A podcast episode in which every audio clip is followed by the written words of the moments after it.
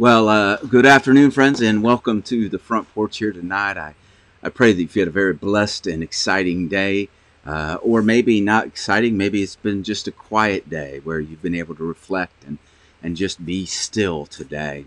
Uh, in either case, whether you've been busy or or still, I just pray that through it all today, you've you've just had a great chance to just sit with God and and have a conversation with Him through prayer, through study, through devotion, however it might be.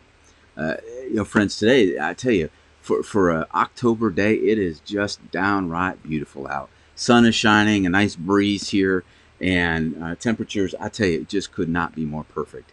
Uh, I think it's mid 70s, and we could just keep this all all fall long. I'll be pretty darn happy. you know, speaking of fall, I, I saw a um, I saw a picture, an image. Now I haven't been to the grocery stores here le- lately, but uh, uh, that that there is now Cheerios is into the fall spirit, uh, and you can now get a box of pumpkin. Hear me right, pumpkin spice Cheerios. Now, you know I, I love pumpkin as, as, as much as the next person, but but there comes a there comes a point when when I think we, we go we go a little too far, don't we? And uh, so if you're into pumpkin spice, hey, go for it. Get yourself some Cheerios. Uh, it'll help your heart and quench your fall thirst. Well, friends, uh, tonight um, want to uh, kind of continue this journey we've been on as we as we look at suffering and pain and where is God in the midst of it. And and while we can't necessarily, I think, come to a definitive answer, a, a point in, in this conversation that says this is exactly how it is, I hope that that through this journey we've been able to explore and begin to understand a little bit more about the possibilities of where God is in the midst of pain and suffering that we don't walk in pain and suffering alone. Uh, because you know when we think about it, um, you know suffering sometimes is is a way that that we justify um, equaling out, equaling out something called sin. When when sin occurs, we uh, will hand out suffering to someone. We'll say you have you have committed a crime, and therefore you must suffer the consequences uh, when we're raising our children, we will uh, enact to them a great suffering when we when we say you have not listened, you have done wrong, and therefore you're going to lose these privileges. And I tell you what, if you have a teenager and you enact the simplest, the simplest of suffering, and that is tell them they cannot use their phone, their electronics, for 24 hours. It is like well, you know, the level of suffering that that teenager goes through is astronomical, something that most of us can't even fathom. Well, friends, suffering is is not all about pain. Uh, we, we we might even uh, say to ourselves that that suffering is is justified, especially especially when when sin occurs. In fact, suffering is a result of punishment for sin. But but it's not always the case. And today I want to read to you from the Gospel of John, in which Jesus will uh, kind of remind us of this. It, it reads in the, in the ninth chapter, starting in verse one. It, it, I'm going to read these this, these verses to you. He says, as he walked along, he saw a blind man from birth. Now now here's a man who's been blind from birth. He didn't do anything wrong, but yet listen to what the disciples ask him. His disciples asked him, Jesus, Rabbi, they said, who sinned, this man or his parents, that he was born blind? So, so immediately the disciples see this man who is blind and believe in their heart that it is the result of sin, that he is suffering. And, and, and during this era uh, of history, if you were blind, you are really suffering. In fact, more than likely, he's living on the street by himself, uh, alone. Uh, blindness was seen as, as a punishment from God. And, and they turn to Jesus and say, Who's the one that really sinned here? Was it the parents or was it him? But he was born that way. So then it must be the parents. And then which parent is it? Mom or dad? Or maybe it's even greater. Maybe it's grandparents. At what point is the sin so great that God punishes this man and made him blind since birth? Now, Jesus responds in verse 3 He says, Jesus answered, Neither this man nor his parents have sinned he was born so that, there it is, so that God's work might be revealed in him.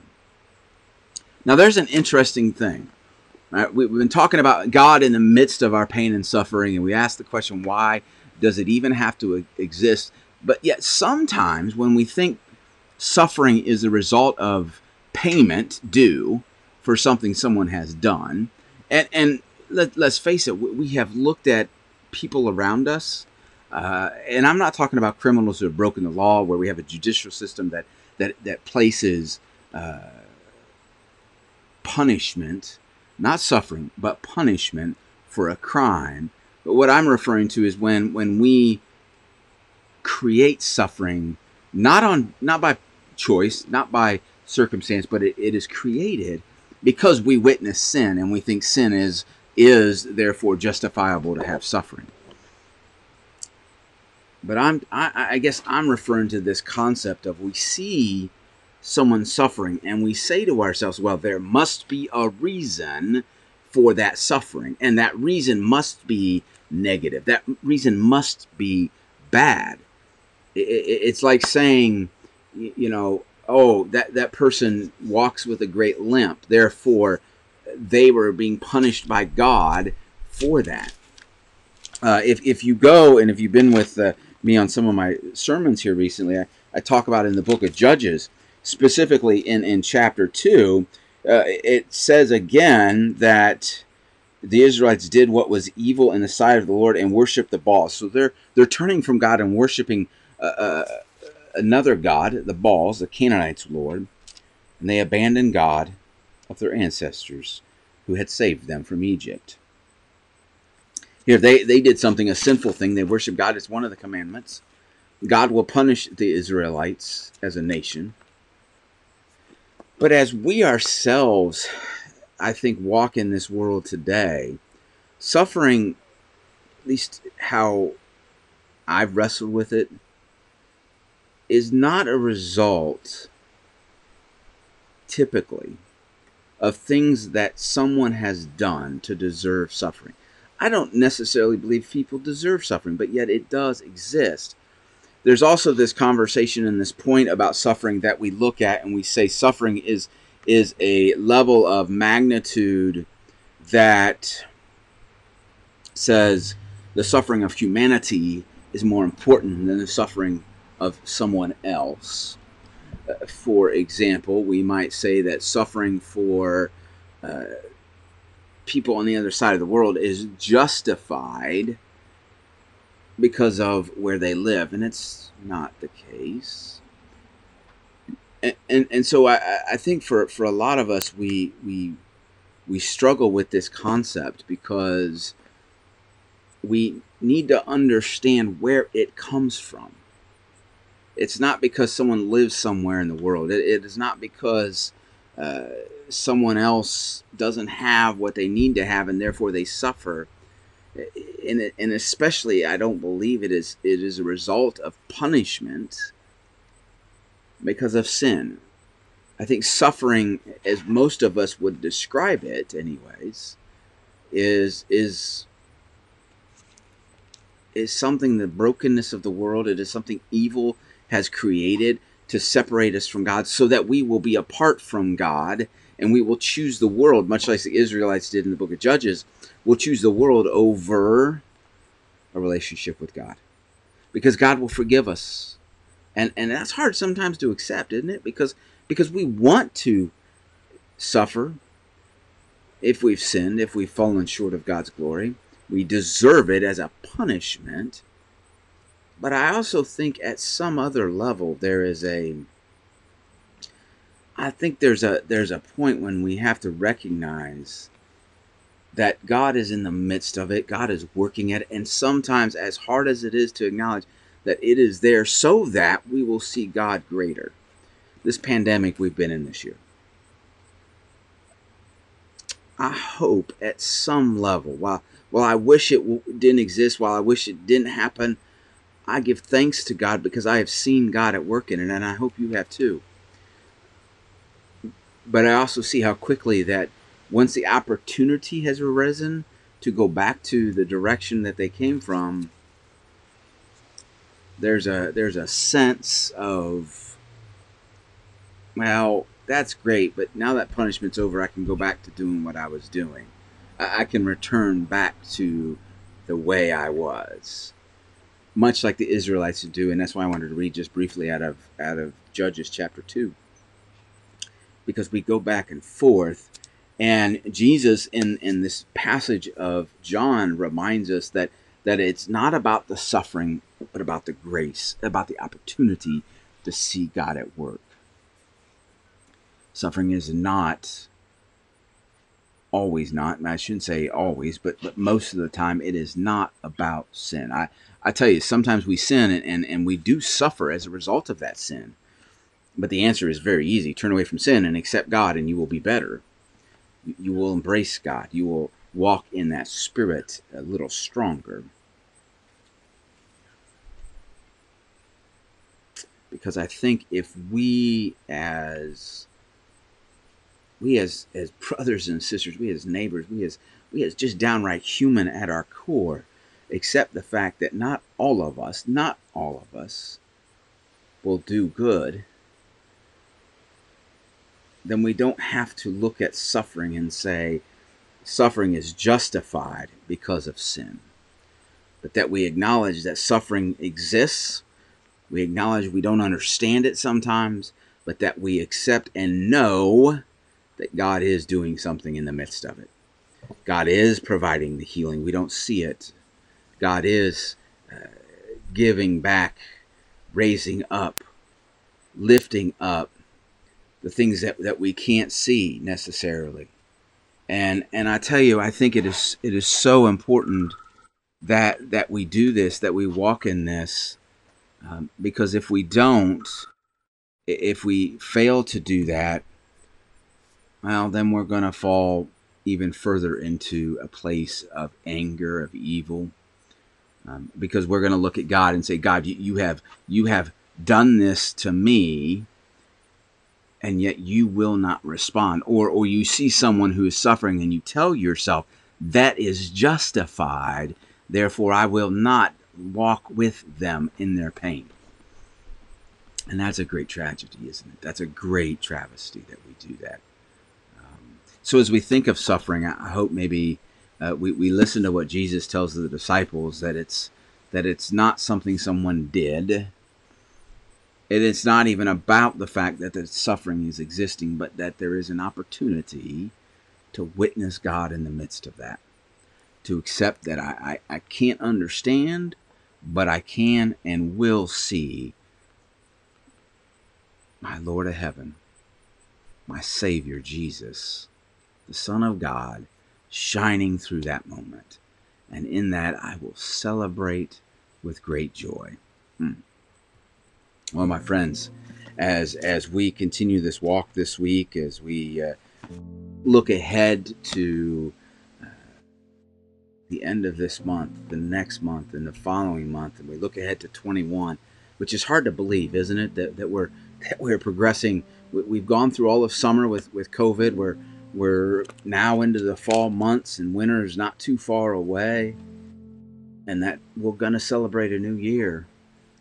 And that new year will bring changes. That new year will bring new opportunities. And for a lot of us we'll take that opportunity and say i'm going to do something anew now because i am i am in a new and healed place. I think what we have to do friends is is acknowledge that we don't have to wait till january. But we can do it today. We can do it right now. We can do it this moment that today will begin something new that the suffering i see in the world is is not something I see and, and acknowledge it that's deserved. That, that I don't have to justify their suffering. That I can say that that as a follower of Christ, I am going to walk alongside them today. I'm going to walk alongside them in their pain and suffering. I'm going to be a light into the darkness that they are surrounded by. I hope maybe for you, friends, that is something that is something you can do. And it's something that you can embrace today. And if you're suffering, if you're in pain, if you're wrestling and it just is like it's never going to go away, Lean into Jesus today a little harder. Know that the suffering you experience is not a result of punishment, but as a result of the world. That God is and always has been walking with you. Will you pray with me, my friends? Gracious and Heavenly Father, I give thanks to you on this day. I give thanks for your Son, Jesus, for the love that he has for us all. I give thanks, Lord, for the grace that he's shown us, the healing power, the resurrection power, for mercy. That the suffering I feel, the suffering I go through, is not a result of punishment, but it is a result of the world that is absent from you. It is a result of something evil trying to break me down, to pull me away from you, to pull me away from my deeper and more powerful relationship with you, Lord. For all of this, Lord, I give thanks. I give thanks, Lord, for the ability to see a vision and acknowledge that it is in that vision that you are there, raising me up, lifting me up, and telling me that it will be good because you are at work in the midst of it. I give thanks to you, Lord, for that precious gift of your Son Jesus, who in his death and in his resurrection, I know that whatever suffering I encounter, it's not punishment, but brokenness, and that you shall and will be defeating it. I give thanks to you, Lord, in the name of your Son, Jesus Christ. Amen. And so, friends, today from the front porch, my word to you is this stand firm in your walk of faith, stand firm in your life, and know that any suffering you encounter is not because God doesn't care, it is that God is in the midst of it because He does care. He's providing whatever you need, and that you shall, you shall overcome. Friends, it's been a beautiful evening with you, and I pray for all of you and I look forward to joining you again tomorrow night right here on the front porch. God bless and good night, and we'll see you tomorrow at 6 o'clock.